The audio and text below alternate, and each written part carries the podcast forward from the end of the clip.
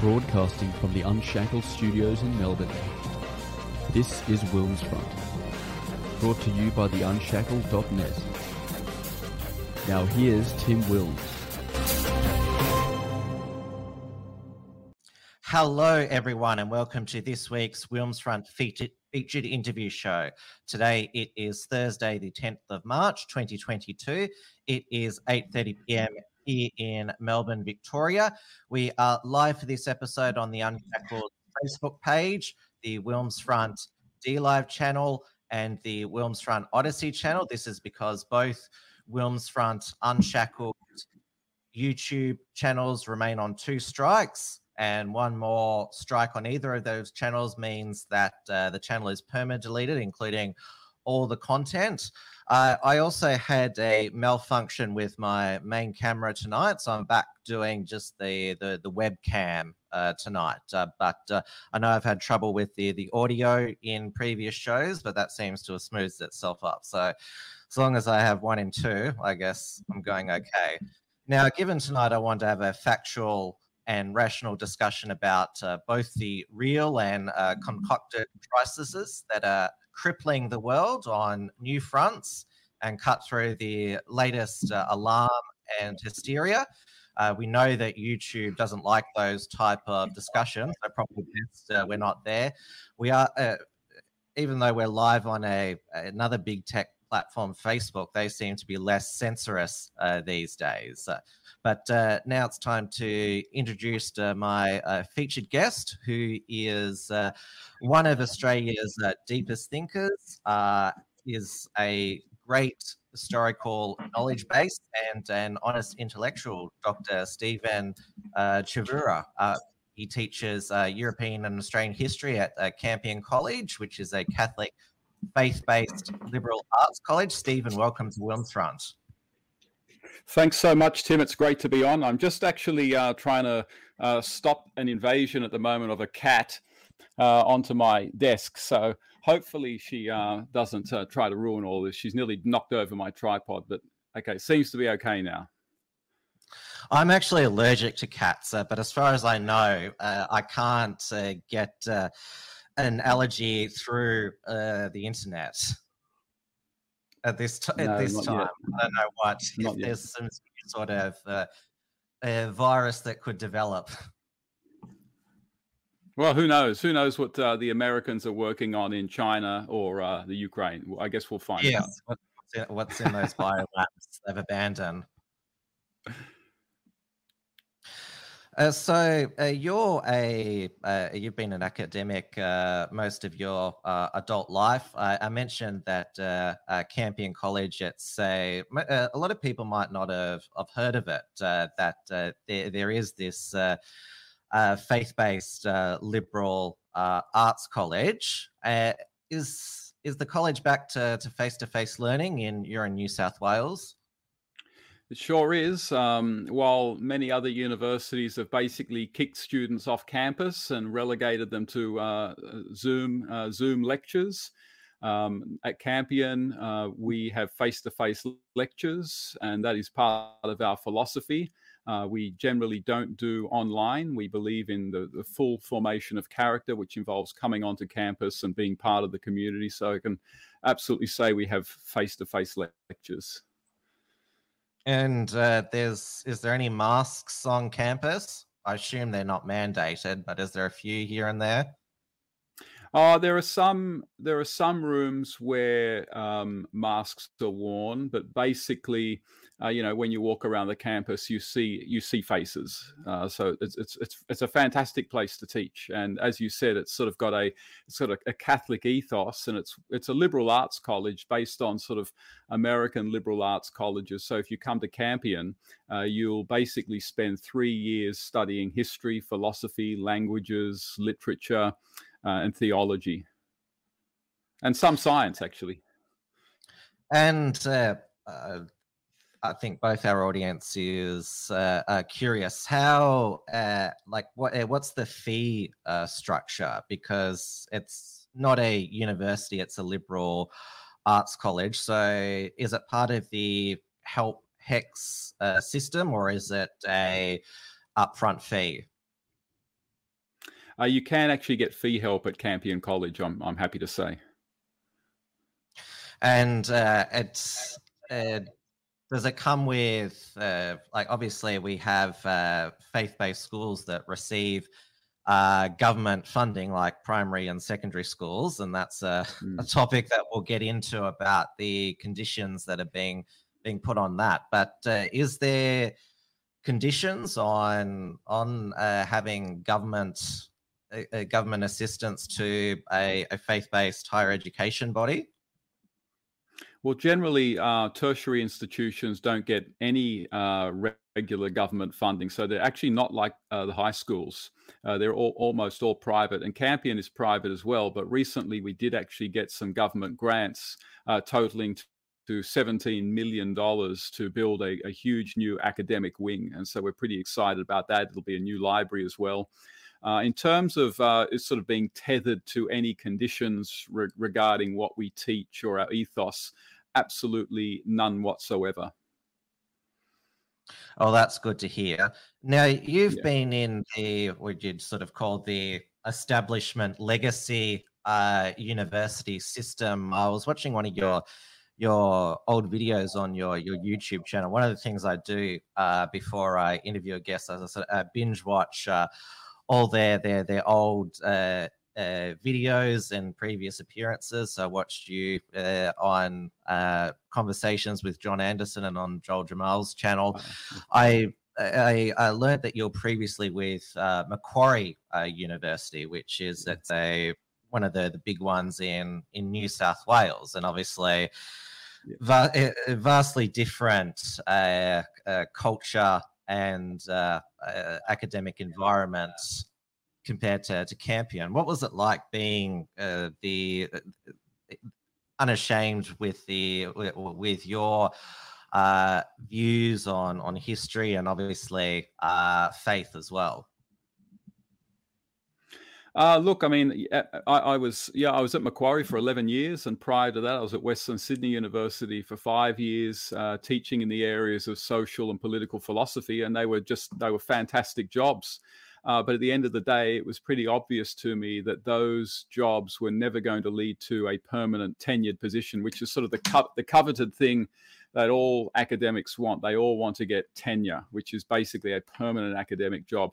And it became pretty clear to me, you know, about five or six years into my time at Macquarie University, that although they were happy to have uh, me on uh, sort of uh, uh, yearly uh, contracts and, and lecturing and, and doing everything that's involved in that, it became pretty clear to me that they were never going to put me on as a full time faculty member. Um, and I've got to be careful about how I talk about that. Um, you know, uh, I suppose what I can say is um, I did actually lodge, I did lodge a um, a uh, a protest uh, to our dean at the time when I missed out on a particular position, and I did think that I had been uh, treated unfairly uh, from a procedural point of view, uh, but that went absolutely nowhere. Uh, but at that point, I can't remember exactly what year that was. That would have been about 2012, 2013. At that point, I realized that I was not going to have any permanent place at Macquarie University. Um, and uh, look, everything's been okay since then anyway. Um, I've got this great job at Campion College. But like in all honesty, um, I, I, loved working at Macquarie. I had some fantastic colleagues, great students. Same at Western Sydney University. Yeah, you know, something in hindsight, I had enemies too.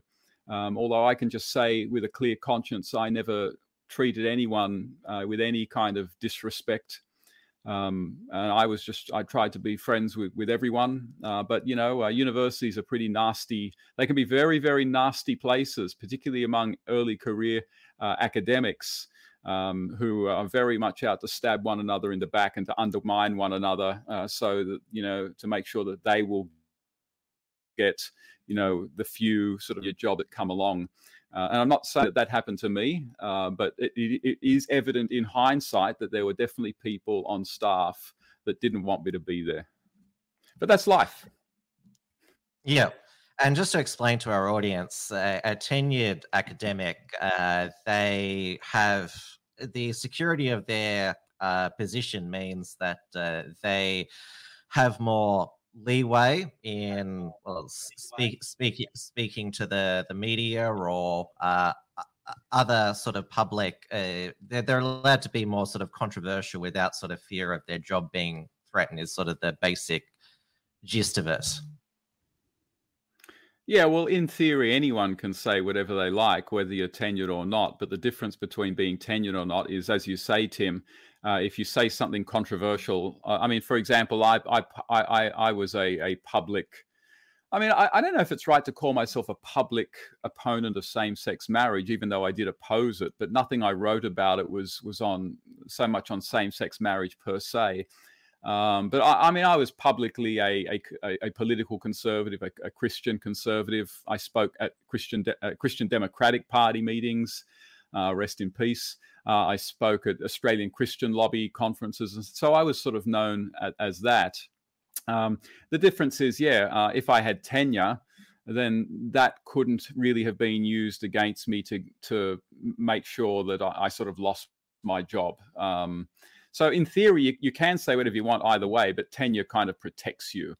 Uh, and I didn't have that protection. And I knew I didn't have that protection, uh, but that was a decision I made many, many years ago. In fact, uh, very soon, once I got into academia, 20 years ago this year, actually, I decided that I wasn't going to lay low and keep quiet. I wasn't going to be unnecessarily provocative either, but I, I, I wasn't going to lay low and keep quiet. And if there were things that I could do uh, for, for the Christian community, for churches, uh, with the talents that God has given me, I would do them because I knew that if I decide to lay low until I got an, a, a tenured academic job, Tim, that job might not come for 10 or 15 years. And so there's 10 or 15 years where I'm just, I'm laying low not using my gifts to their full benefits. And then when you get your tenure job, what are you supposed to do then? Hey, presto, everyone, I'm a political Christian conservative. It doesn't really work that way. You'd probably tend actually to keep lying low. And I just made a decision I wasn't going to do that. And to be honest, you know, um, the Lord has has honored that, has, has blessed that. And, and my wife and I have done very well over the years. I really regret nothing, to be honest. Uh, I'm like you. I could never. I find it hard to bite, bite my tongue. I mean, look at what I'm doing. Look at what uh, you're doing. Uh, I noticed on your uh, socials today, you shared an old photo of you, yourself as a Christian Democrats yeah. candidate with yeah. your. It's like I know that that's your real hair, but in this age of uh, like Trump hair, it looks like a wig. But that, that that's what you used to look like. It, well, even for the time, it was pretty out there. Uh, and and everyone has been correctly pointing out that I look like uh, Alfred E. Neuman, the uh, the uh, Mad Magazine character. But that that's a pretty old reference, and a lot of Zoomers and Millennials might not get that. But uh, yes, that, that indeed was me.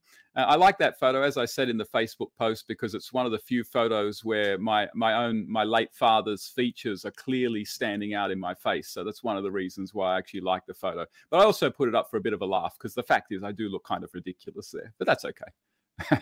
yeah, I mean, I had a bit a bit of a, a chuckle of it as well. Yeah, yeah, which was like, yeah. Uh, now, first, I don't take myself too seriously. Uh, I first came across your writing on on Cauldron Pool when it was was up, up and coming in. It was around about the time of the the the same sex marriage postal yeah. survey. That's what it ended up uh, and ended up being. Uh, and uh, there was I don't know the sort of originals. There was you, Rod Lampard, and obviously uh, uh, Ben Davis, uh, the uh, the editor and and founder. Uh, but uh, over the past two years, well, it's it's hard to stay quiet with the the COVID madness and well, the the crushing of our of our freedoms and liberties. There's no way to describe it. Hmm. people uh, people need to to speak out more, and so you've become a personality activist, uh, gained a following of uh, of your own. You've spoken at uh, Sydney Freedom rallies. Your your Instagram and and Telegram has a a large uh, following now, and yeah, it's your you're you're unafraid to talk about any of the uh, the the things that uh, the the big tech uh, doesn't want us to talk about, uh, uh, whether it's the the the stats about uh, the actual stats about COVID infections with from those those sorts of things, and obviously uh, the the jabs and the fact that none of the what as they're called NPIs, non-pharmaceutical interventions, they, they, well the, the actual truth that we knew is starting to come out now that they didn't work. In fact, made things worse. Yeah, and and and, and also yeah, adverse side effects. Um, that's something I've been um, really vocal about. Um, but yeah, I mean, how could I not say anything when I, I saw friends of mine uh, getting serious adverse reactions from these vaccines, uh, but having to take them uh, so they could hold on to their jobs. I mean, you, you just can't stay silent when you see that happening. And my key critique has never really been the vaccines per se, although yeah, I think it's yeah. clear now that we were led up the garden path um, about the vaccines. I don't think that they're as safe as um, yeah, they're not as safe as we were led to believe. And in fact, even the, the very, very level headed um, British doctor, John Campbell, has just released a video um, in terms of adverse reactions. They were not as safe as we were led to believe, and they certainly were not as effective. Uh, long term, as we were led to believe. Um, and so, of course, I was speaking out against that because people were losing their jobs based on, quite frankly, misinformation about the efficacy and safety of these vaccinations. And I'm from uh, Victoria, so I have in the city of Melbourne. So I've lived through the, the world's uh, longest lockdown, uh, including that uh, the what you say first extended lockdown in the, the second half of, of, of 2020, and most of Australia was able to live uh, relatively okay compared to what we were going through at the time. You would have been watching on uh, in horror, and there was a sort of a, a, a, yeah. a, as we entered 2021 with the vaccines rolling out that this was the beginning of the end. Uh, there's apparently the, the, the we it's called the beginning of the end now, but we don't know that uh, for sure. And there was also this sort of political narrative that oh, lockdowns and outbreaks only happen in Victoria. Uh, the gold standard Gladys in New South Wales, she would, well, she said we'd never lock down again. And yep. well, look what happened in uh, late late June 2021, uh, and I saw the the New South Wales Police giving well, the Victoria Police uh, a run for its money, and then that's that's when basically uh, the to it was sold basically to to get back to, to normal. Uh, enough of you need to be vaccinated, and if you if you're part of that, that's not, then you're going to be excluded. It was basically that uh, there is no there's uh, the new normal is real, and that's all that we're promising you, and we're basically blackmailing you. If you get uh, you need to get a jab, or basically we'll keep you on lockdown. That's exactly what it was. Um, uh, which which is quite remarkable because it was basically an admission that we are going to force you to take to undergo a medical procedure that in actual fact you do not need. Uh, and why are we going to do it? Well really there were there were numerous justifications for it. Keep the hospitals um, from overflowing protect the most vulnerable. In actual fact, when you when you hold up sort of a, a light to them all, none of them uh, wind up being all that strong. It's almost certainly the case that the, the number of people being uh, declared COVID cases in hospitals was inflated. Uh, we know, for example, in New South Wales, that if someone had COVID 30 days prior to being admitted to hospital for a broken arm, they would be admitted as a COVID case. Now, these things all went into the statistics that um, uh, medical technocrats use to say, oh, look at all the COVID cases we have in hospital. We're going to get overrun. We need to keep these lockdowns going. Um, they were probably, they were fr- frankly, uh, you know, um, uh, misleading uh, statistics. But but that's exactly right. Uh, but the amazing thing is that even though it was it was it was it was just plainly said by politicians and, and technocrats that we are keeping everyone in, vaccinated and unvaccinated, um, until we get to whatever rate they were looking for. At first, it was 80%, then it went to 90%. It's amazing, though, that those who went out and got vaccinated, uh, who then, by by their own understanding and by the the propaganda of technocrats and MPs and the media, they were meant to be safe if they were meant to be no harm to anyone else, no harm to the system, but they were still locked inside as well. The amazing thing is that those people, instead of turning on the governments and the technocrats unfairly, basically saying, Why aren't you getting vaccinated?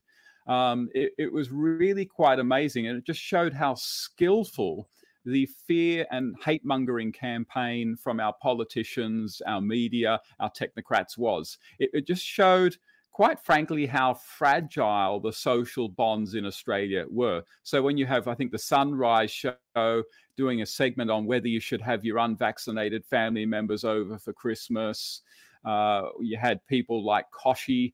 Uh, basically putting down people who didn't want to get vaccinated. When you had Annastacia Palaszczuk tweeting, you know, if they're unvaccinated, red flag, red flag, red flag, red flag when you had this kind of stuff just being pumped into people's brains, well, it actually stopped people from being able to think critically and say for a second, wait a second, I am actually double vaxxed. I'm supposed to be safe. I'm supposed to be the good citizen. Why aren't I, I out? Really, why is the government keeping me in? But instead, they actually turned on their fellow citizens. It was really quite remarkable. Actually, very revealing about Australia. Very revealing. Uh, I think it. I think it. I think a lot of people are going to, you know, really question our sort of backpatting mateship narrative uh, after these two years. But then again, hey, maybe they won't, because quite frankly, a lot of people weren't all that reflective over the last two years either. And that's why uh, various uh, state governments uh, uh got away with the, the the lockdowns and the border closures, and why Daniel Andrews in our upcoming state election here in Victoria in November, it still looks likely to be re-elected, despite his uh, well, he managed a public health issue as a as a basically a, a police state a, a police state matter. That's how he he handled it, but it's because like all the polling despite the the darkest of the the, the lockdown periods they were still uh, well especially during the the 2020 extended lockdown uh, they were supportive of all of these draconian measures the 5k the the curfew. There was a a flip in the middle of 2021 that week where Dan Andrews basically went crazy and said uh, you know, sunsets, you'll get COVID. There was uh, there was some level of snap in the Victorian community that this is ridiculous now, and that's why Dan Andrews basically did a backflip from uh, uh, crushing uh, COVID to zero, which meant crushing human rights, to basically we're going to live with it and and normalize it now. So, and I think it's sort of still progress over over the summer here that despite record cases and record uh, uh, deaths with COVID, with the, the Omicron uh, mild variant, there, there there hasn't been a lockdown. I mean, there, because it, it wouldn't be sellable anymore. That is at least progress, but it took a it, it took a lot of basically passive acceptance by the Australian people to basically get to the point where they said they, they said at least for the lockdowns enough. Yeah, absolutely. Um, and that's the thing. I don't think a lot of people would be against another lockdown on the grounds of sort of principles, on the grounds that it's an overextension of government power into our lives and not based on particularly good data or sort of science in the first place. I think a lot of them would just be like, I'm over it. Let's just get on with life. Yeah, uh, I mean, which is fine, but it doesn't necessarily mean that we as a nation have learned any big lessons from from, from the last two yes. years, um, which is you know a bit of a shame. Um, yeah. Because the reason why these freedom rallies are still important, there's another worldwide freedom rally on March uh, 19th. That's that old expression the price of liberty is eternal vigilance, uh, because uh, they may not try to uh, do it uh, with COVID again, but what is it? We've had that, what is it? I'm sure you're aware of the the new uh, the media health scare this this week that Japanese Japanese uh, encephalitis, which it's was killed uh, one person in Victoria and one in New South Wales, and I know that there's sort of jokes among like in the comments of like mainstream media stories, like oh, better lockdown over this mandate beekeeping uh, outfits outside, but like it's not actually funny because the precedent has been set uh, that the the uh, well, Daniel Andrews actually said you have lockdowns when you don't have vaccines. We have a vaccine for this uh, Japanese in, in, encephalitis, but there's this there's this feel of dread every time there's some sort of new uh, uh, new disease or infection that's uh, just going to repeat the disaster. Well, Look, here's the thing. I guarantee you there is still a sizable number of Australians who would like the a lot of those a lot of the restrictions brought back. So, for example, there is little doubt in my mind that locking the unvaccinated out of civil society for the indefinite future in, say, um, WA, as Mark McGowan has done, and in uh, in Victoria, I think that might still be the case in Victoria. I'm happy to be corrected though. Uh, that that is something that's probably quite popular among most people. That they're quite happy for that. Uh, and I, I have also come across people who just don't like the fact that people are walking around without masks. They don't like the fact that in that in New South Wales, uh, un- people who didn't get vaccinated uh, are allowed to just go about freely and go wherever they like. I, have I've come across these people. Um, there are people that are just neurotic. Like it's just part of some people. They have neurotic personalities. Uh, they feel unsafe. Uh, they're s- afraid. And because they can't get on top of their own phobias and neuroses, well, you know, the old saying those who can't control their own emotions have to control everyone and everything around them just so they can feel okay. And that's a lot of what, you know, I think what happened during uh, 2020, 2021. And you've still got people around that, uh, around like that right now. But one key thing, Tim, and I've been saying this really since um, sort of uh, May 2020, uh, I, I sincerely believe that a lot of people found COVID, they found the lockdowns, they found a lot everything about it as as actually quite uplifting. Um, I think a lot of people, for the first time in their lives, felt that they were part of something big. They were part of a big Australian community again, because nationalism uh, isn't as strong as it, as it used to be. Uh, and and in terms of our our Australian identity. Well, you know, what is it to be an Australian anymore? We're quite fractured and that kind of thing. But COVID kind of created this sense of solidarity, this sense of almost nationhood again. We're fighting something in common. I think a lot of people actually found that very uplifting, very exciting. I think for a lot of people, it gave their lives tremendous meaning. Uh, I think that's something that also propelled um, basically the massive support uh, not just for lockdowns, but also, quite frankly, for the harsh, uh, unjust, and, and, quite despicable treatment of those who chose not to get vaccinated, who were derided in all sorts of uh, terms like traitors. Um, uh, burdens and, and, things like that. So I actually think a lot of people just got a sense of meaning, a sense of righteousness, self righteousness, uh, a sense of community, a sense of purpose uh, in our modern, highly individualistic, not particularly thick, meaning laden um, society. I, I, think it was kind of a breath of fresh air for a lot of people. I know it sounds so strange saying that, but I actually do think that that, that is one of the things that's responsible uh, for why politicians were able to do what they did. And, and I think we've got to be careful about let, about blaming everything on the politicians. Not that you've done that, Tim, but again, one thing I've I've wanted to stress ever since I started talking about this is that the politicians are responding to the people as well. If the politicians didn't think they had a strong mandate to do all of this, they wouldn't be doing it. But the fact of the matter is, who has licensed politicians to do what they're doing? The people themselves. Now, you could make an argument that the people themselves were made uh, were made uh, uh, t- terrified by politicians, the media, and technocrats, and I would agree with that. But we mustn't think that, and you haven't said this, but we we must, in our analysis, not think that politicians have foisted this onto an unwilling population. In fact, our population uh-huh. was generally speaking quite supportive of it. Maybe less supporting now, I'm not sure, but certainly it was. And, and people like you, Tim, people like me, we were, and, and those at the freedom rallies, we were pretty, pretty much lone voices crying in the wilderness.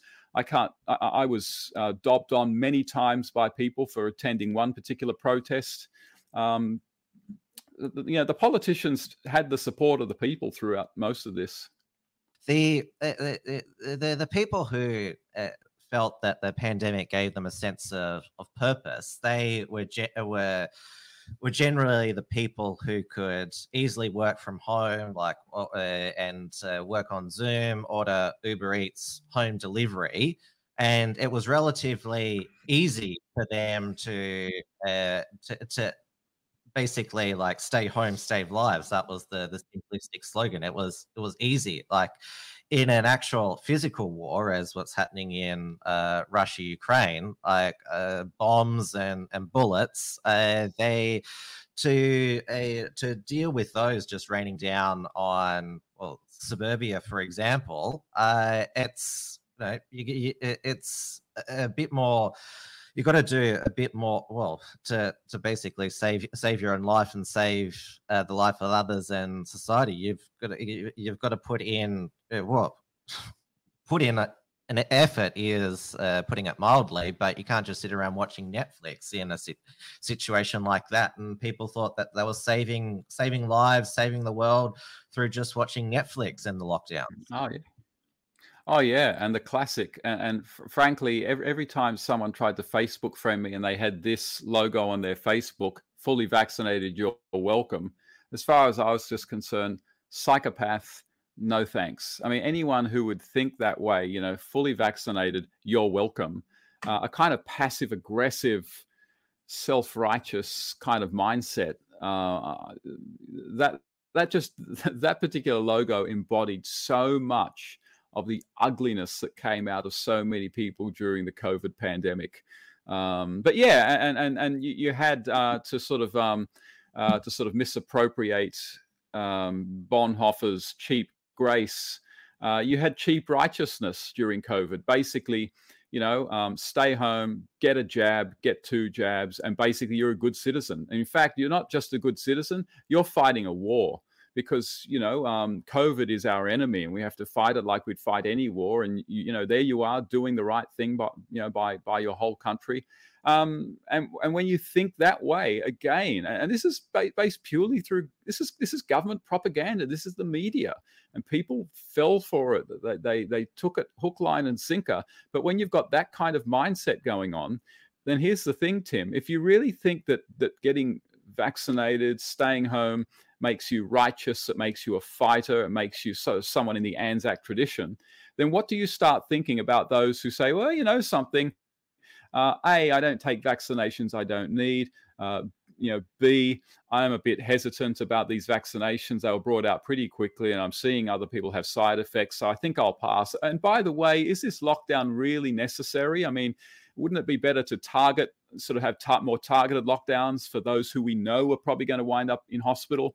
Uh, if you're the person who start asking those kinds of questions, then you are in a sense questioning the whole foundation of a lot of people's sense of, of righteousness and sense of worth. And so, boy, did they get nasty. And people who questioned the narrative were basically treated the same way that people were treated during World War One who questioned the war effort.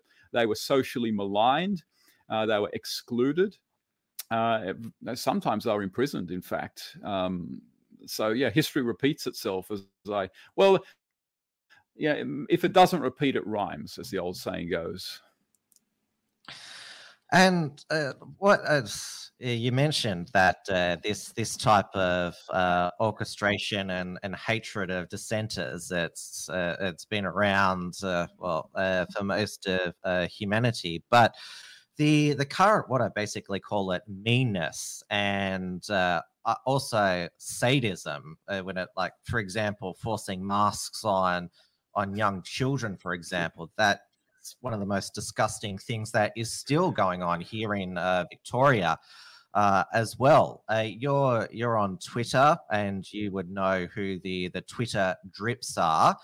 They uh, uh the they are the uh, hardcore. They're mainly Labor uh, shills. they're not necessarily green green shills, but they, in like they're the the most tribal that anyone who is is not on their side, they they feel the right to to uh, to demonize and and basically when I say bully, uh, just uh, like is how a schoolyard bully used to be. Like, oh, you know, you're funny looking with that. Uh, oh, I, I look at your pro- uh, profile pic. Like, there's this in terms of like they believe they're pursuing rightness righteousness there's basically the, uh, there's been this uh, uh, this huge uh, uh, meanness and uh, and and basic, basically it is it's it's as long as uh, as long as they're campaigning for their side then any any form of uh, of uh, persecution because they, they dox people, try to get people fired. It's it, it's quite something nasty to behold. Well, this is the thing, Tim. Uh, those who are critical of the of the the uh, mainstream narrative, people like me, like you, and, and many others, we weren't trying to force anyone to do anything. Um, I was always happy for people to get vaccinated who wanted to get vaccinated. I was always happy for people who wanted to stay home because they felt unsafe or were unsafe to be able to stay home. I was always okay with that. And I never criticized anyone for choosing to get vaccinated or choosing to wear a mask or anything like that. And most of the people that I know uh, on on my, on sort of my side of this debate are exactly the same. They actually really don't care whether other people want to get vaccinated or not. Uh, we were critical of them not for something that they were doing, but for a position that they had that they were taking on what we were allowed to do. So they wanted us to be forced to get vaccinated. They wanted everyone, including us, to be forced to stay home, to have to get vaccinated to keep our jobs and things like to not be able to go interstate. Um, so the, the great difference between I don't like to use this expression, but the two sides is that you know, one side was basically saying what the other side had to do on pain of losing their freedom of movement, losing their right to work, and therefore to be able to support their families, to be able to keep their houses and things like that. Whereas the other side was basically just saying, look, just leave us alone. Um, you know, uh, the the you know the data that you guys are basing a whole lot of your coercive policies on is very dubious. All we want is for you to leave us alone. You guys go in peace. God bless. Just leave us alone. That was a big difference between the two sides. But what I also noticed as well uh, with the, I, I use the the Twitter drips as an example because they were the personification of this this new mean, nasty, hateful, totalitarian cheerleaders is that they even went after people who were just uh, or, or journalists who are just uh, doing what journalists uh, should always do, which is they asked tough questions of political leaders. Like they went after Leigh Sales of 730. I mean, they say the most vile and uh, disgusting things about her on social media. They another ABC journalist, Lisa Millar, host of uh, ABC News Breakfast, she actually deleted her Twitter account, and their their new obsession is. Uh, the uh, the the editor of uh, Six News Australia, fourteen year old boy wonder Leo uh. I mean, they've gone after what is it? Uh, threatened to, to go to his school, try to get him uh, expelled because they don't like his fact checks. That's terrible. I mean, I, I mean, this is something that we've been talking about for years and years. I mean, I guess some some people might call it something like cancel culture but yeah, no doubt there is a, a, kind of, of, of nastiness um, about. Um, uh, was this is this nastiness new? I'm not. I'm not sure. Uh, I, uh, uh, I'm. I'm. I'm the kind of guy that doesn't like to think that humans have necessarily gotten any better or worse with time. Um, I prefer to think in terms of our our social situations changing and when that happens it can sometimes bring out the better in us our, the sort of the better the, the better angels angels of our nature. And then on other times when social situations change that can bring out the worst aspects of our nature. Uh, i'm not making some kind of social deterministic argument or anything like that. I'm just i'm just instinctively skeptical um, about notions to the effect that um, we're kind of worse now than what we were 30 or 40 years ago. What has changed, Tim? And, and, and one thing that I think has actually led more than anything else uh, to cancel culture. Well, probably two things, but one thing is just inf- information technology and social media. That in actual fact, we have the ability now, if someone says something that, that we don't like or that a group of people don't like, you know, 30 years ago, you'd sort of think to yourself, ah, I really hate that person. Gee, I wish I wish I could do something to them, but there's really nothing you can do. Uh, whereas now we still have that same impulse to want to hurt people uh, that we don't like, but now we've got the tools to do it. We've got social media, so you can whip up uh, a campaign against someone very easily, and and and try and often successfully to destroy their their lives. And and and and not that my life was destroyed, far from it, but in in uh, I don't often talk about this, but we're on the topic. But uh, what year was it now? It was in 2017, I think. Uh, a, a, a, gay activist in Melbourne tweeted a tweet about me, uh, basically tweeting it to my employer at the time, Macquarie University, and his, his exact words were something like, hey, Macquarie University, it's a bad look having Steve Chavura on your payroll when you're supposed to stand for diversity. And yet, Steve Chavura uh, works for this Christian organization, the Lachlan Macquarie Institute, which is against diversity. So, this is a guy basically saying to my employer publicly, why is this guy on your payroll? Uh, what's the deal with that? Um, and that was actually quite a minor incident in the whole same sex marriage campaign. But the point is, we've got the technology now to generate virtual mobs that can go and approach people's employers, um, can can impro- can approach um, um, consumers to destroy uh, companies, to destroy individuals, not because they've done anything mean to anyone, uh, not because they've done anything illegal, not because they've hurt anyone, but because they've said something which, to our modern mindset, given the way we think nowadays, is called, you know, they've said something that people would sort, sort of now call harmful. Um, so, you know, what has changed? Are, are we nastier now?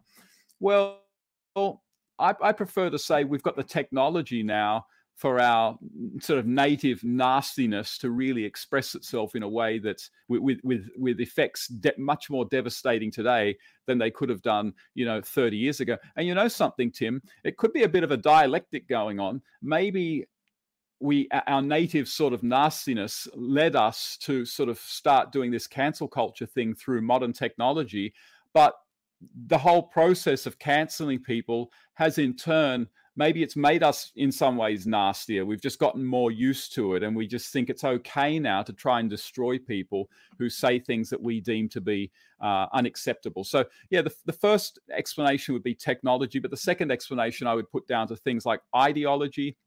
Um, again, sort of that this sort of cultural Marxist way of thinking, which turns society into oppressors and to victims, and uh, that's a really, really um, dangerous way to think about how society operates. We saw it explode onto, we saw it explode into the streets in 2020 with the Black Lives Matter uh, protests and riots. But the other way, the other thing that's that's really taken hold of people's minds nowadays is to think of when someone says something that really makes you upset. Not to think of it in terms of you've offended me, but to think of it in terms of you've said something harmful. So it, it kind of used to be you've offended me, then it kind of became, oh, you've, you've uttered hate speech. You said something hateful. But now it's actually evolved a bit more and it's now, you have said something harmful. You have harmed me. And to harm someone, by definition, is a sort of violation of their rights. And when our rights are violated, naturally we go to the government and get the government to try and punish that person or to bring about new laws which stop those rights violations from taking place again. And that's what's happening in Australia and all around the world with uh, anti free speech laws, anti religious freedom laws. So there's some of the things that are, that are happening, uh, which are sort of leading people to actually uh, try to silence others, to destroy other people's careers. Sort of modern technology, cultural Marxism, and critical theory taking hold in, in society, sort of spilling out of the university campuses. And, and, and thirdly, sort of this therapeutic society mindset that we have that I have a right to be happy. Therefore, anyone that says something that makes me unhappy is a violation of my rights. Therefore, I have the right to deploy the state against them.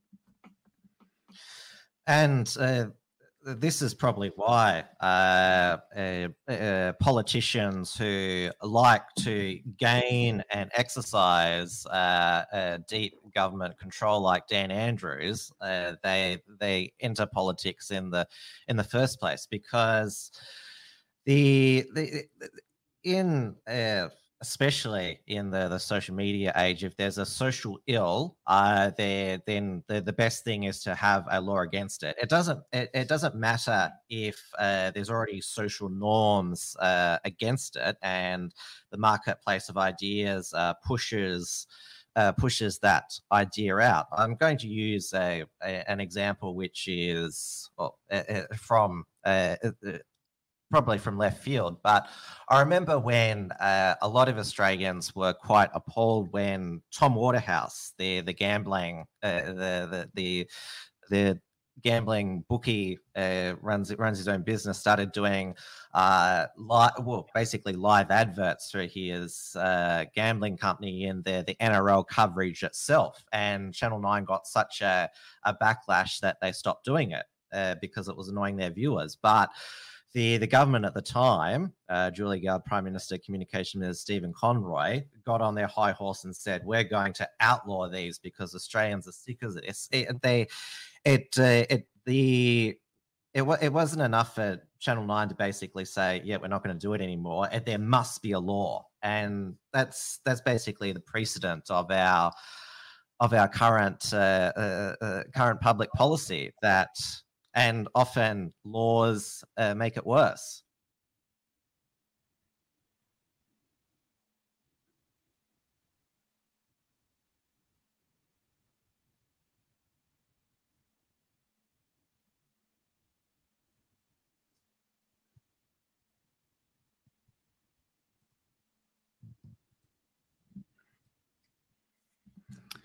Yeah, well, I mean, you, you talk about sort of these sort of social norms that Australia has. Um, do we? I mean, what are our social norms here in Australia? Um, I suppose there are there, there are some social norms, but um, I don't know that we're a society with particularly thick uh, social bonds and, and social norms anymore. Maybe that was true 50 or 60 years ago. I, I, don't know how true it is today, to be honest. Um, and so, and that in itself could actually be an explanation for a multiplicity of laws in Australia, particularly over the last um, 45 years because maybe as social norms start to break down, you just can't rely on social norms and social conventions and social pressure uh, to get people to either do the right thing, um, yeah, to may, maybe to do the right thing, um, and therefore you kind of have to rely on the coercive power of the state, um, or something along the lines of you know with with sort of the breakdown of, of a common sort of set of social norms what are you left with? Well you're sort of left with a plurality of norms a plurality of ways of of thinking about things like marriage sexuality how the races ought to relate to one another um, the, the the identity of Australia. Are, are, you know, are, are, we is our identity multiculturalism or is it something else? Is it a, a sort of a fracturing and division along all those lines? Then you're never really going to convince all the other Australians to th- see things your way. That, that's probably not going to happen. We're too divided. So you're not going to get laws that you like uh, by convincing Australians that this is the right way to do things. So, or, let me put it another way. Sorry, you're not going to get Australians to start behaving the way you want them to behave uh, simply by trying to persuade them, because we're sort of too deeply and widely divided at the moral, philosophical, religious level. So how do you get Australians to toe the line if you if you're the kind of person that needs to see everyone else behaving the way you want them to behave? Well, in the absence of thick social bonds and thick social norms, what do you do? You use the government to do it. And you lobby MPs or you get into politics yourself and you make laws and impose these norms on, on Australians over time. So I, I don't know that I'm I don't know that I believe that we do have pretty strong social norms here in Australia. Uh, frankly, you know, you, we can say things, oh, you know, mateship, um, we're not fanatical about things like the Americans. We like our liberties. Uh, we, we're egalitarian. Well, I, I, think all of that was blown out of the water by the last two years of how we've dealt with COVID. Mateship, you got to be kidding. Uh, I don't think so. Um, uh, certainly not in Victoria and um, Western Australia at the moment, and certainly not in workplaces where people were basically prepared to see their colleagues whom they worked with for years, even decades, sacked because they didn't want to take a vaccine. Mateship? I don't think so. Uh, freedom? That's a joke. Um, minorities of the population locked out of civil society for for years, years, uh, for, you know, according to Mark McGowan, you know, indefinitely. So, I mean, no, I, I guess I don't really see that in Australia. Um, but maybe it'll come back, and, and, and then the question is, can it come back basically without a war? And um, that's a tough one to answer. There are two ways that maybe it can come back. One is a, a, a revival of Christianity, and the we had uh, the uh, uh, idea proposition of, of personal responsibility uh, uh, when Dom Perrottet first got rid of uh, masks in, in mid December. Kerry Chant said, where we encourage people to still wear masks and we're asking people to take personal responsibility uh, again, I was going off by social media reaction. It's like, oh, you you can't expect uh, people to do that. They need to be, you know, told. You need to mandate it. Uh, people need to uh, uh, uh, people need to comply. and this is this is a another aspect of the the the, the COVID uh, various uh, COVID uh, rules and the continuing vax mandates. It's not actually based on medicine or science anymore. It's just based on we want to punish those who do not comply and uh, make them eventually yield. Well, it is about punishment, and it always has been. Um, and, and, it's also about turning people against one another. And, and, and so the classic example, and you brought it up earlier, Tim, was locking up double vaccinated people uh, until uh, the the unvaccinated got vaccinated. Again, that it was a policy that simply made no sense. Again, the unvaccinated were by definition the safe ones. They could go out, they weren't going to spread it. This was according to what the experts were saying at the time. They wouldn't spread it, they wouldn't catch it, and therefore those people uh, intermingling with one another and going about their daily lives, they're not going to over, overflow the hospital system. But of course, they were kept locked up until you know we reached sort of the 80% and that kind of thing. And and again, um, that was a punitive measure against those who didn't want to take the vaccine or were sort of umming and ahhing about it. And what it managed to do was basically turn Australians against one another. Uh, so it was actually a pretty clever thing to do, and and and it basically uh, worked. Um, and again, it sort of pulled off what I think is the thin veneer of a lot of Australian mateship. Let me, let me tell you where you would find the greatest expression of Aussie mateship uh, that I've seen in my li- lifetime. Um, admittedly, of, of course, you're going to find it much more strongly expressed if you go to war or something like that. I'm not denying that. But when I was at the Canberra Freedom Camp uh, recently with my my wife, and when I went to the Freedom March uh, a few Saturdays back, but especially being at that camp, that was that was just a, a, a sense. The incredible thing about being at that camp was, as I really felt like the Australia that Australians like to brag about that exists, that it, I saw that it really does exist still. I was worried that it had died, but it actually still exists. And it was among the people at that freedom camp. That was an incredible thing to be a part of. Uh, I found that at uh, Occupy Spring Street uh, back uh, uh, in November last year, uh, trying to stop the uh, pandemic management bill.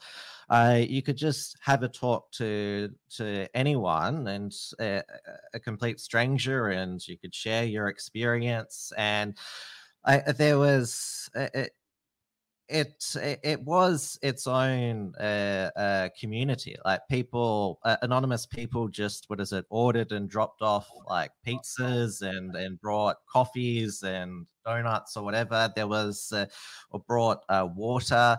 It was it was quite inspiring and well. I, I know the the standards are low these days, uh, but you know Dan Andrews didn't uh, uh, demolish it like Justin Trudeau did the uh, the truckers uh, convoy mm. recently. But that's as, as, you call it, mateship. Um, there's it, it, there's still a lot of it lacking in the the current floods uh, response uh, because the the attitude, especially of the media and social media classes, like, oh, like, how, uh, like, why isn't the government, the the ADF there to rescue people? Oh, neighbors have to help each other out. What it's and it's it's again that government uh, uh, government has to be the the big uh, brother, the the the father. That it's seen as bad. That uh, there's this uh, that there has to be this immediate uh, community response. but and then you have but these these sorts of people complaining about that they're not they they're not the one they don't they're not the ones volunteering themselves. And what is it you had? because Scott Morrison's been there the, the past two days. He got out of COVID isolation. There's climate protesters there in the disaster zone thinking that if uh, like if we protest for CO2 emissions to be reduced in Australia, uh, that's uh, going to achieve more than uh, uh, uh, than helping the the actual victims of the of the flooding and people who displaced. Yeah, well, actually, that that in, terms of what the next big crisis is going to be, unless there's some other virus strain that um, sort of uh, comes out and it's puffed up by the media and, and that sort of thing, um, the, next big thing, yeah, it will be the, the so-called climate crisis, and yeah, certainly people will sort of um, uh, uh, certainly some members of parliament, and Adam Bandt would be one of them, um, but you'll find again government technocrats uh, and frankly, you know, uh, globalists. Uh, they will try and use this again to restrict uh, people's behavior, to restrict what we can do um, in order to control our um, carbon emissions and that and that kind of thing. And the, danger, the, the, one of the problems, Tim, is that every, every problem nowadays is just being now called an emergency or a crisis. Yeah. So, you know, when Black Lives Matter was taking was taking off, it was called a kind of uh, we've got a racism epidemic, a racism crisis. Um, uh, you know, it's a race emergency. Um, and then, of course, with COVID, Uh, that was sort of the big crisis, and everyone and people are talking about a climate crisis and a climate emergency. And the problem is that when when you replace the word problem uh, with the word emergency, then in an emergency, by definition, you have to act fast, and you can't take the kind of time that you would normally take for public deliberation. And it also very often justifies the a lot of power giving being given to a, yes. a, a, single person, say a Dan Andrews or a single cabinet, which is basically unaccountable to the people. Historically, that is how emergencies have tended to be dealt with in authoritarian ways. And so there is a real problem in our political language. We're just sliding into the vocabulary of emergency all the time. And people want to be very, very careful about that because that's the best way to justify authoritarian uh, and highly coercive and, and invasive um, um, um, uh, policies uh, into our lives, um, usually uh, on the grounds of some kind of ideological utopian vision. And that's where we're heading into. Um, so this whole the whole COVID fight that we've been part of, it doesn't end now. The next one will be uh, something to do with the climate, and frankly, goodness knows what the next one might be in five or ten years. We just don't know. Uh, but this is going to be, the, you know, the new normal is going to be lurching from one emergency to another and having basically uh, to stave off the tyrannical impulses of utopian members of parliament, utopian technocrats, uh, ideologues trying to intervene in our lives uh, to sort of save the world. Uh, we've we've had Scott Morrison, so I think I I don't know why he keeps doing this to try and placate the the media who always criticizes him, uh, declaring the floods a, a national emergency. It's basically just uh, smashing a fire hydrant and not doing anything with it to look like you're you're doing something. But uh, you're right that when I hear national emergency, I I immediately think more of our rights are, are going to be stripped, but obviously the media has a lot of influence about uh, uh, promoting the uh, what is going to be deemed the the next uh, crisis, and they seem to be. Uh, uh, not sure about. they're, they're trying different ones at the moment. I mentioned before that Jap- Japanese encephalitis, but the thing about that, it's buried in in the the clickbait stories. It can't be transmitted human to humans, but apparently the reason it's so far south down here is because climate change. But uh, what is it? Uh, Brad Hazzard today said, "Oh, spiking cases is due to what is that? Uh, the son of Omicron, the the BA." Two and him being the uh, the grumpy old ex school teacher that he is, said people are being uh, complacent. But apparently, what is it? There's a in Hong Kong. There's uh, what is it? Uh, BA 2.2. I'm not sure if it's the the grandson of of Omicron, but the media have gone try tried a few clickbait articles with that as well, and obviously. Uh, the the past two weeks, the the the big uh, new uh, crisis uh, emergency uh, that uh, they've been uh, covering is the the Russia uh, Ukraine war conflict.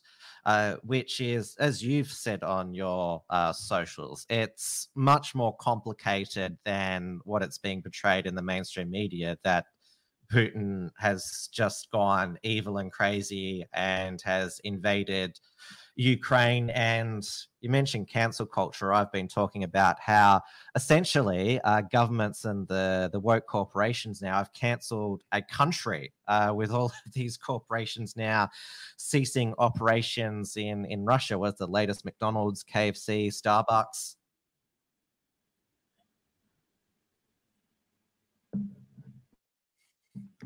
Yeah, I think um, a couple of porn websites as well. Uh, so people are saying that probably Russians over the next uh, year will be the healthiest, most socially uh, well-adjusted people in the world with all, with all these uh, embargoes on them.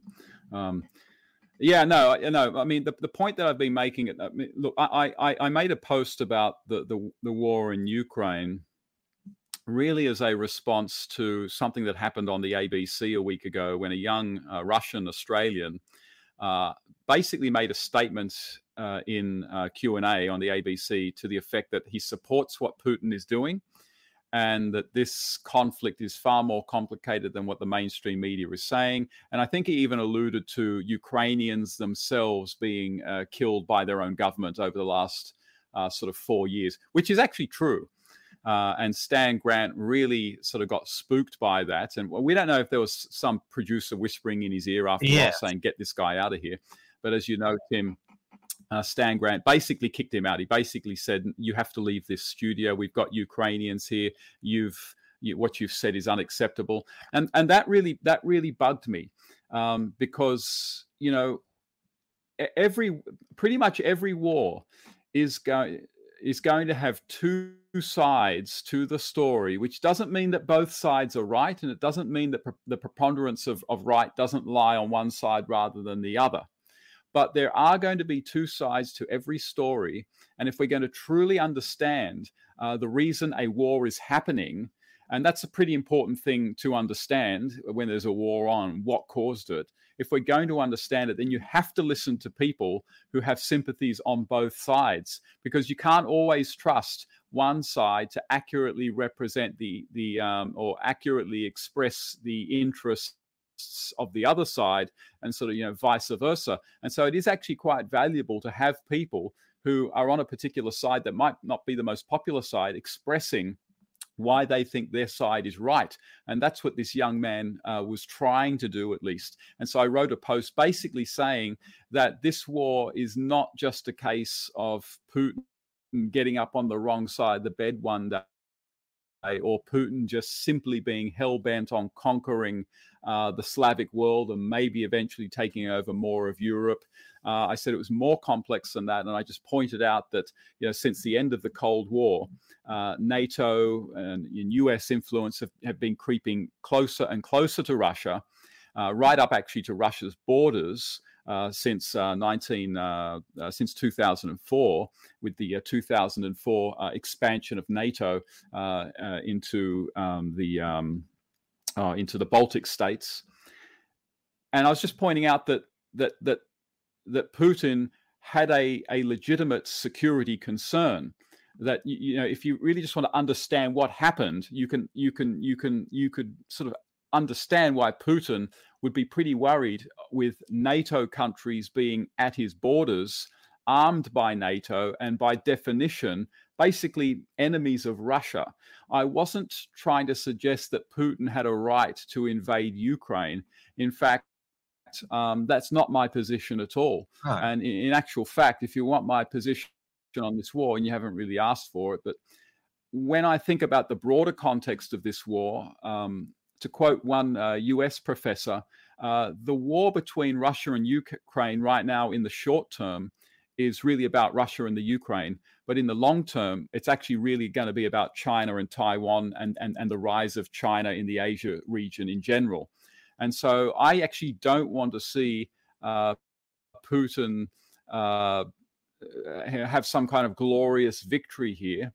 Um, no not because I necessarily buy into the mainstream narrative about what's going on, but this is bigger than just Russia and Ukraine. Uh, this is something that China is watching very carefully, and China will will conclude that if basically Putin is allowed to do what he's doing, China will conclude, and and it saw what happened in Afghanistan recently with America's pathetic withdrawal China will basically conclude America doesn't want to fight wars anymore. We can move into Taiwan, and once we've done that, let's. Um, but yeah, indeed, um, you know, this war it, it is a complex war, and uh, even people like some some excellent excellent commentators who who are not what you would call pro-Russian, even they are saying that this war was unnecessary, and you cannot explain it without referring to some some unnecessary um, ex- uh, provocation and expansion by NATO after the Cold War. I mean, there's much more to it than that, but that's really all I was pointing out. Um, and also, yeah, the, and, and, and the 2014 uh, uh, coup d'état against the the pro-Russian Ukrainian president, which was called the the Euromaidan uh, revolution, and since then there's been pro EU, NATO sympathetic uh, Ukrainian presidents. Yeah, that's right. Um, yeah, Yanukovych, Yanukovych um, basically ousted in, in in a coup that we know the Americans knew was going to happen 18 days beforehand because there's YouTube videos, uh, well, YouTube uh, sort of audios of the at, at, the time i think she was the assistant to the secretary of state but um, victoria uh, newman uh, victoria sorry victoria nuland on the phone basically intimating that something was going to happen. Uh, and and certainly it was it was american supported. And of course yeah yanukovych was toppled uh, by the by the people with the support of america and uh, yeah replaced with a pro-western government. Um, but but things have just not exactly gone swimmingly for Ukraine since then. There's practically been a kind of civil war uh, going on because Ukraine is, is is quite a deeply divided country. It's got it's 17. It's it's a bit over 17 percent uh, Russians, and they would like a closer relationship to Russia. So you know, unfortunately, it's it's quite a divided society, but also it's legendarily corrupt. It is one of the most corrupt countries in the world. I think it might even be in terms of the like maybe the the uh, fourth most corrupt country in the world. It's incredibly corrupt, and it's been uh, completely corrupt under um, uh, Zelensky as well. Uh, Zelensky's popularity rating before this war was 25%. He had a 25% popularity rating, uh, according to Stephen Kotkin, uh, historian and commentator on this from Princeton University. Now his his approval rating is is 90%. But when your when your uh, president has a 25% approval rating among your people, um, that is a country that's not doing well. You, you, know that there are problems. And as Peter Hitchens pointed out recently, uh, some of Zelensky's political opponents are in prison. He's imprisoned and shut. He's shut down um, oppo- uh, op- opposition media organizations, imprisoned journalists. You know, you know, Ukraine is not sort of the liberal democracy that a lot of people are painting it to be. Having said that, though, and there are some other some other skullduggery going on as well. I mean, uh, we we've just learned that the same lady, um, uh, Victoria uh, Nuland, um, uh, she's uh, currently the Undersecretary of State for Political Affairs in the U.S. Well, she just in a in a Senate Senate hearing, just uh, admitted to Marco Rubio that in fact the Ukraine has bio warfare labs in that country, and she's known about it for years. And are they American funded? Um, I think they probably are just like yeah. we know that the Americans were funding gain of research, uh, gain of function research in China. So there is a whole lot of weird stuff taking place in Ukraine, and it's been taking place there for a long time. And so this idea that um, this is just a sort of very simple case of a man just wanting to take over a country for his own glory. Um, that's far too simplistic. And and America's hands are not entirely clean in all of this. Um, again, which is not to say uh, that I think that, that I want Russia to sort of yeah, win. That, uh, again, for the bigger global reasons I spoke about, I, I actually don't. I mean, I'm a libertarian, so I'm naturally anti war. It's terrible that innocent civilians are being killed and, and maimed. And obviously uh, both uh, militaries, uh, the, the Ukrainian and, and Russian, have uh, casualties on, on both sides. But and, and this is uh, this feeds into what we were talking about before the the the uh, the push to do something, and you're seeing this even on networks on Sky News, like conservative commentators like Chris Kenny and Andrew Bolt. We need to do something to stop the the bloodshed in in Ukraine, but. Uh, like that can potentially escalate the the, the conflict and also uh, have a catastrophic, even apocalyptic uh, nuclear war. Uh, like there's all this talk about a no-fly zone over Ukraine, like it's some abstract thing. That means if a Russian jet goes across Ukraine, NATO uh, shoot it down, and that creates World War Three. If you think that uh, COVID and its variants are bad, then a, a nuclear holocaust and the, the radiation fallout, that is horrific, to put it mildly. Yeah, and you know something all you know all commentators agree with that, and and and and you you use the term sort of nuclear warfare. We have to remember that not all nuclear uh, missiles are going to do what was done in you know Hiroshima and, and Nagasaki. Uh, they're not all like that. You have um, sort of subnuclear missiles, which are nuclear but not designed to create any a, devastation, anything like that. But they are designed uh, in, in, in, to, to to cause horrific damage nonetheless. And basically, Putin uh, quite recently basically said you know, if if um, if if America or if the West intervenes, that, that then this will escalate to consequences that you have never ever experienced before. They are almost um, um, uh, Putin's words, and that is a clear reference to nuclear nuclear warfare. And Putin is the kind of guy uh, to do something like that. Uh, does that mean that he would drop a, a, a, the most powerful kind of nuclear bomb that he could think of uh, on New York City or in Washington? No, uh, but it does mean that uh, he might use one of the uh, sort of lesser powerful nuclear bombs in Ukraine. I don't know in a, in a, in a, in another region. I'm not too sure, but it, that's exactly right. I mean, America is very very hesitant to intervene in this anything beyond um, well, what it's been doing in the past, you know, providing weapons, and, and it has in the past trained Ukrainian mili- uh, uh, soldiers. Um, um, obviously, uh, weapons are going in uh, from from Germany and things like that. But everyone is afraid of directly intervening.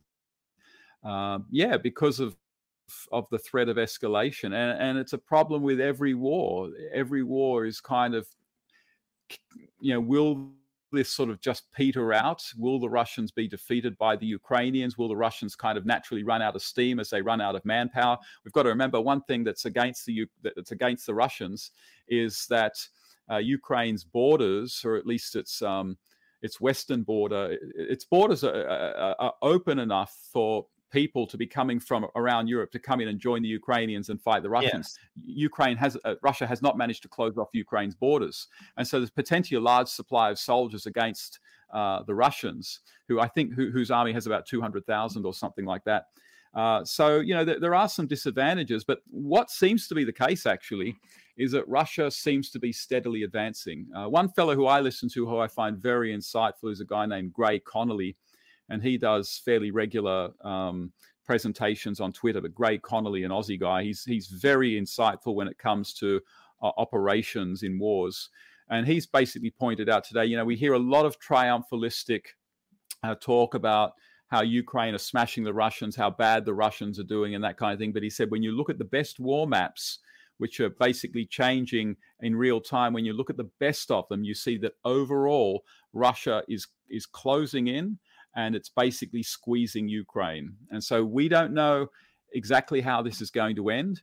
Uh, this is really early on in the conflict as well. This conflict could go for months. We just don't know.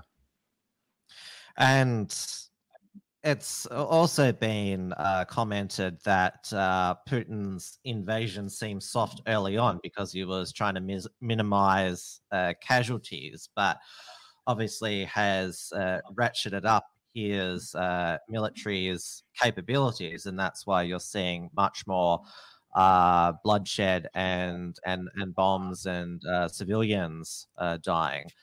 Um, I know that we've gone uh, quite over time. Yeah. I said around about an hour, but uh, I just want to f- finish on.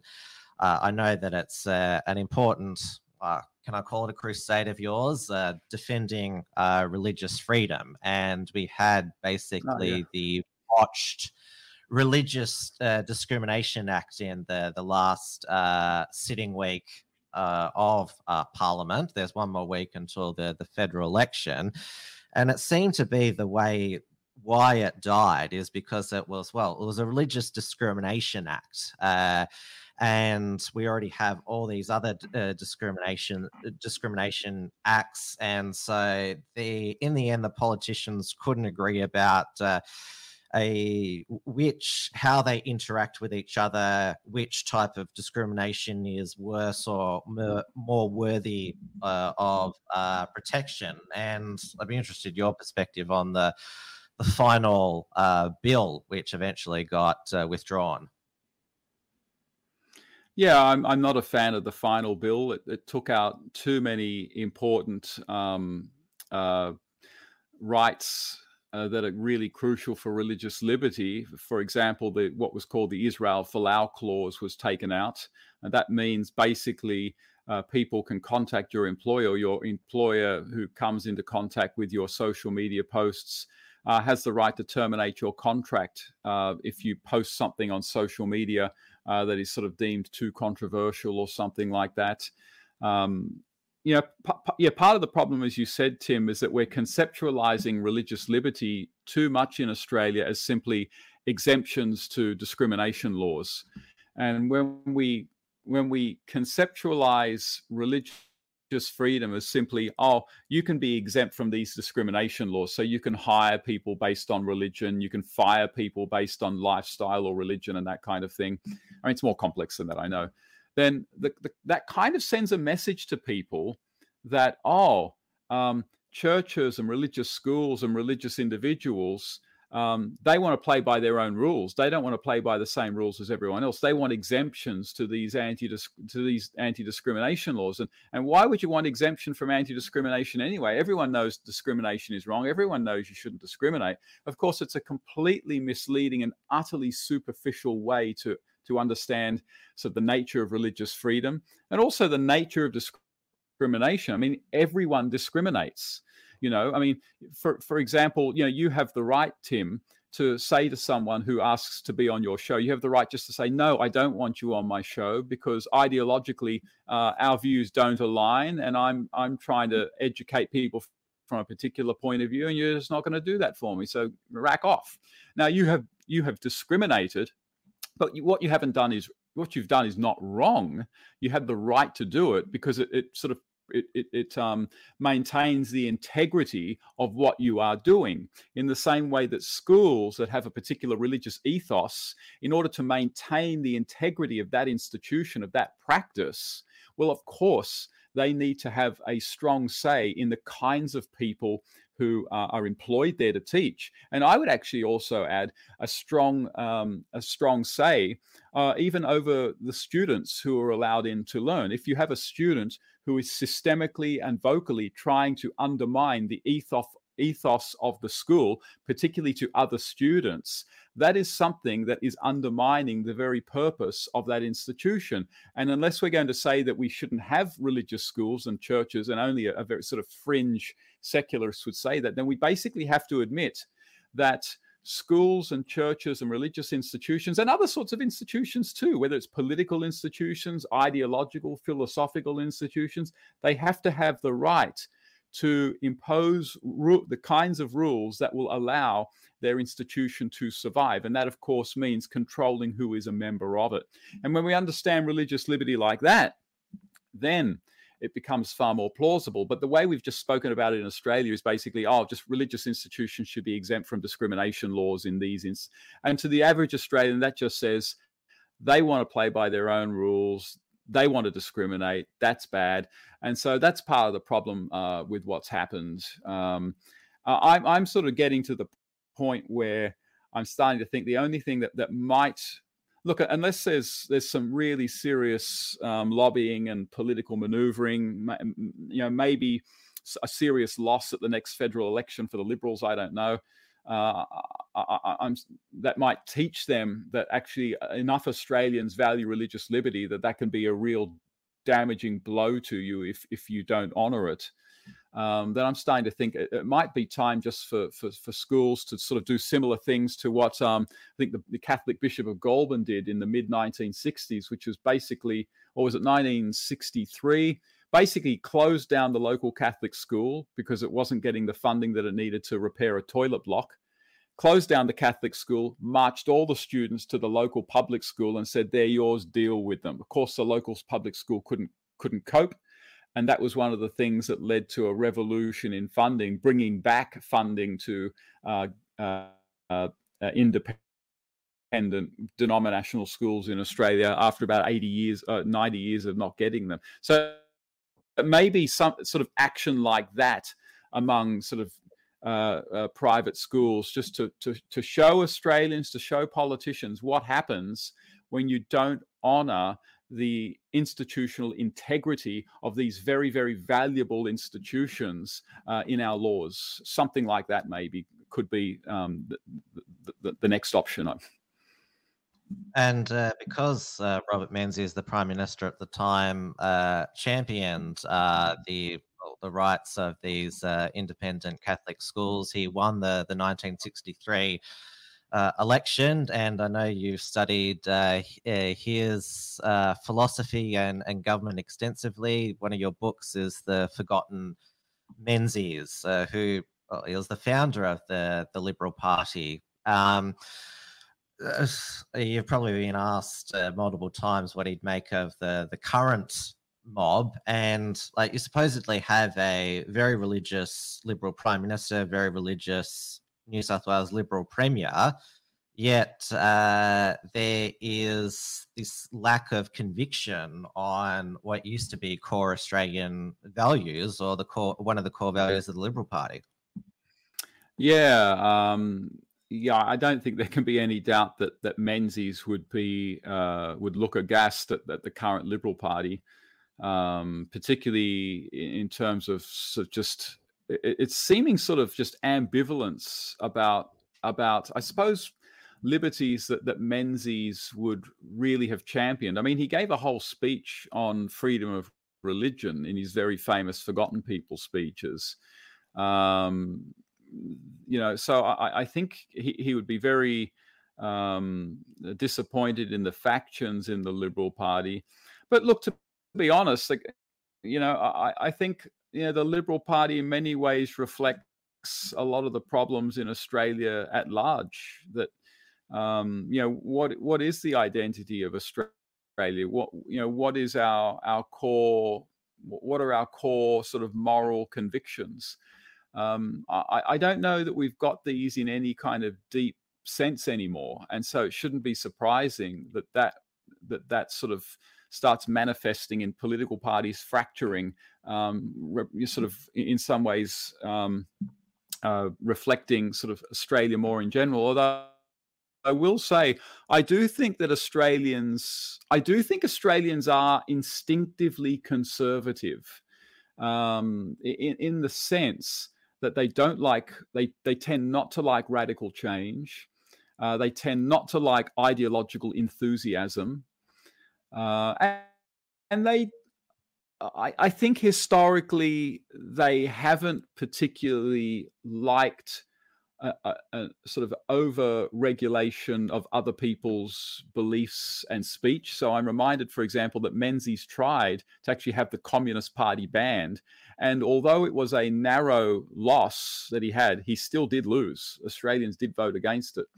Um, so, you know, I, I think you know, Menzies would not just be a bit disappointed with the Liberal Party. I think actually he'd be disappointed with Australians as well. I think he would he'd be he'd be wondering sort of like, what do you guys um, what do you guys what are you living up to at the moment? I mean, what, what do you guys value, if you like? Uh, what, what, are the what, what would you die for? Uh, what would you you know uh, what are you prepared to sacrifice? Uh, and I think he would now, now, I mean, we've just come out of a period of two years of what you might call sacrifice, and, in, and in all honesty, if you ask me what what Menzies would think of the last two years in Australia, that's actually not. I mean, I, I well, it might not be as simple as we think. Um, I, I, I suspect Menzies would have been very, very skeptical of the enthusiasm around the COVID narrative. This is the same Menzies that that saw through the Labor Party's attempts to socialise Australia by appealing to the emergency of World War II, to turn Australia socialistic even after World War II, keeping rations, keeping prices fixed, uh, nationalising industries. So I, mean, I'm inclined to think that, that that Menzies would not have been enthusiastic about all the COVID restrictions because he knew very well that crises that, that crises can be declared but also used to usher in a whole bunch of other policies that a lot of people might have wanted to usher in to begin with, and they're taking advantage of a crisis to do it. So I would like to think that Menzies, I suppose, would have been would have been on our side. But again, the serious historian in me also has to say, look, uh, a different guy, different circumstances. Got to be careful about just co-opting him for our side. But you know. Uh, you're right in the sense that uh, Australians are conservative and they don't uh, they don't like radical uh, change to what they're, they're they're used to. That doesn't mean that they believe in conservative values, and that's probably what Morrison is banking on again in uh, the the May 2022 election because that's what got him over the line in 2019. They voters in the end got spooked by uh, Bill Shorten's uh, various uh, tax hikes and his uh, uh, climate policies. And well, Albanese historically comes from the far left of the party. They, they, they, you could Labor still, even though he's trying to play small small target strategy uh, when it comes to especially well uh, Australia's foreign policy to China with Penny Wong as the foreign minister and Kristina Keneally as the home affairs minister, you're going to get quite a radical uh, change if you elect an Albanese government. Yeah, um, I, I, I think on, on, a lot of issues that, that that probably that probably is true. Um, I, I don't. I mean, uh, you know, a, a, lot of people are predicting a, a loss for the Liberals at the next election. Uh, look, that may well turn out to be the case. I, I don't think it's a fait accompli. And if there's no. one thing we've learned over the last six years is that you're you're a fool to to predict an election result now. The, the fact of the matter is that the Australian economy has not yet, at least, been sort of decimated by our lockdowns. No. Um, you know, um, you know, I know that a lot of people are doing it tough, but I think a lot of people would think, well, look, overall, the economy is is more than functioning, and um, what's wrong with the economy? A lot of people will just say, well, that's not. You can't really blame the prime minister for that. That's COVID, and so you know, there's a, there's a very good chance that a lot of people will basically say, well, well, better the devil you know I'll uh, vote the Liberals back in. I don't like ScoMo. A lot of people I can't stand that guy, but you know the Liberal Party itself, um, I trust it. Um, so uh, you know, a lot of people are saying the Liberals are going to get booted. Look, they might, but I don't think it's obvious that, they will. Uh, what may well happen is that they come back, um, obviously with a with a reduced um, majority. Uh, look, it wouldn't surprise me, frankly, if both major parties take a major shellacking uh, from a lot of Australians uh, uh based on how uh, Austra- Australians were treated uh, during COVID. I, I, really, I really suspect that you're going to have a huge rise in votes for minor parties and independents, and you know. Um, I'm, I'm, actually hoping that that happens. To be honest, um, I, I, I'm not going to express an opinion on sort of which major part. I mean, one of the major parties is going to win. I, I suppose. Uh, look, I, I, suppose. Yeah. I mean, for, for me, it's very, very complex because part of me, I'm, I'm, a lifelong Liberal voter, and or at least a Liberal supporter. Um, oh goodness sakes, I wrote a book on. I co-wrote a book with the, the wonderful Greg Melleuish on on the party's founder. So I don't hate the party. You know? Democrats um, as well. Part of me wants them to win. Well, I mean, part of part of me wants me to win wants them to win because I, I, really don't want Labor to get in. But the, the, there's another part of me that says, well, if they win, what message is that sending them? It's sending them that their softness on the importance of religious liberty, that sort of the sort of the the softness on the the question of border closures, mandates, passports, that all of that is rewarded at the next election will bring you back in. So part of me also thinks maybe the best thing for the Liberal Party is to lose an election or two. Although that's that's not really my hope. So I'm just a bit torn on this. But what I would certainly like, I suppose, is for the Liberal Party to learn a lesson um, that actually changes them and brings them back to being a great party. And I would love to see more freedom or I prefer the expression anti-tyranny uh, candidates uh, in the Senate, so that any laws that want to be passed by major parties uh, have to go past uh, anti-tyranny um, members of the Senate, and and hopefully, God willing, we can get rid of these mandates. Because this is the other thing, Tim. you know, all states still still have workplace mandates. You've still got nurses and teachers uh, not allowed to work in, in in in most states, not allowed to get, and we need to fix that. That's really important. We got to fix that, and that's what I'm afraid about. Son of Omicron, that son of Omicron. Okay, it's not going to. It might not lead to a lockdown. Might not lead to a lot of things. But what it might lead, and it is actually already leading to this in Queensland, is just a ridiculously unnecessary extension of the emergency measures, which will probably keep uh, workers out of their trained jobs for another six months, and we we just can't we we can't tolerate that. It's ridiculous. My my great passion in all of this has always been with people who lost their jobs. That has always been my big thing. Not the vaccines per se, but people losing their jobs because of the mandates. I just think that is thoroughly unacceptable, and it didn't have to happen. Yes, exactly. I can hear a a, a, a child uh, uh, making a bit of noise in the background, so maybe that's the cue now to for us to wrap up.